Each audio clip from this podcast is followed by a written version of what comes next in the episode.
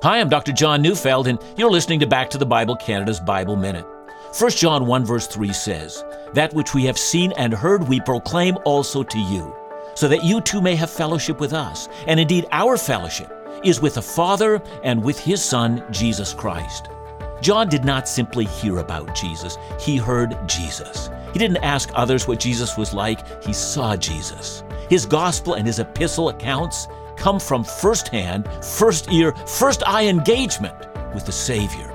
John writes his credible witness to us. So while we're not there, even today, by believing the Spirit's testimony of the Word, we're united in faith and fellowship. Fellowship with one another, and our collective fellowship is with God. What marvelous news! Listen to Back to the Bible Canada each weekday on this station, or you can also find us online at backtothebible.ca.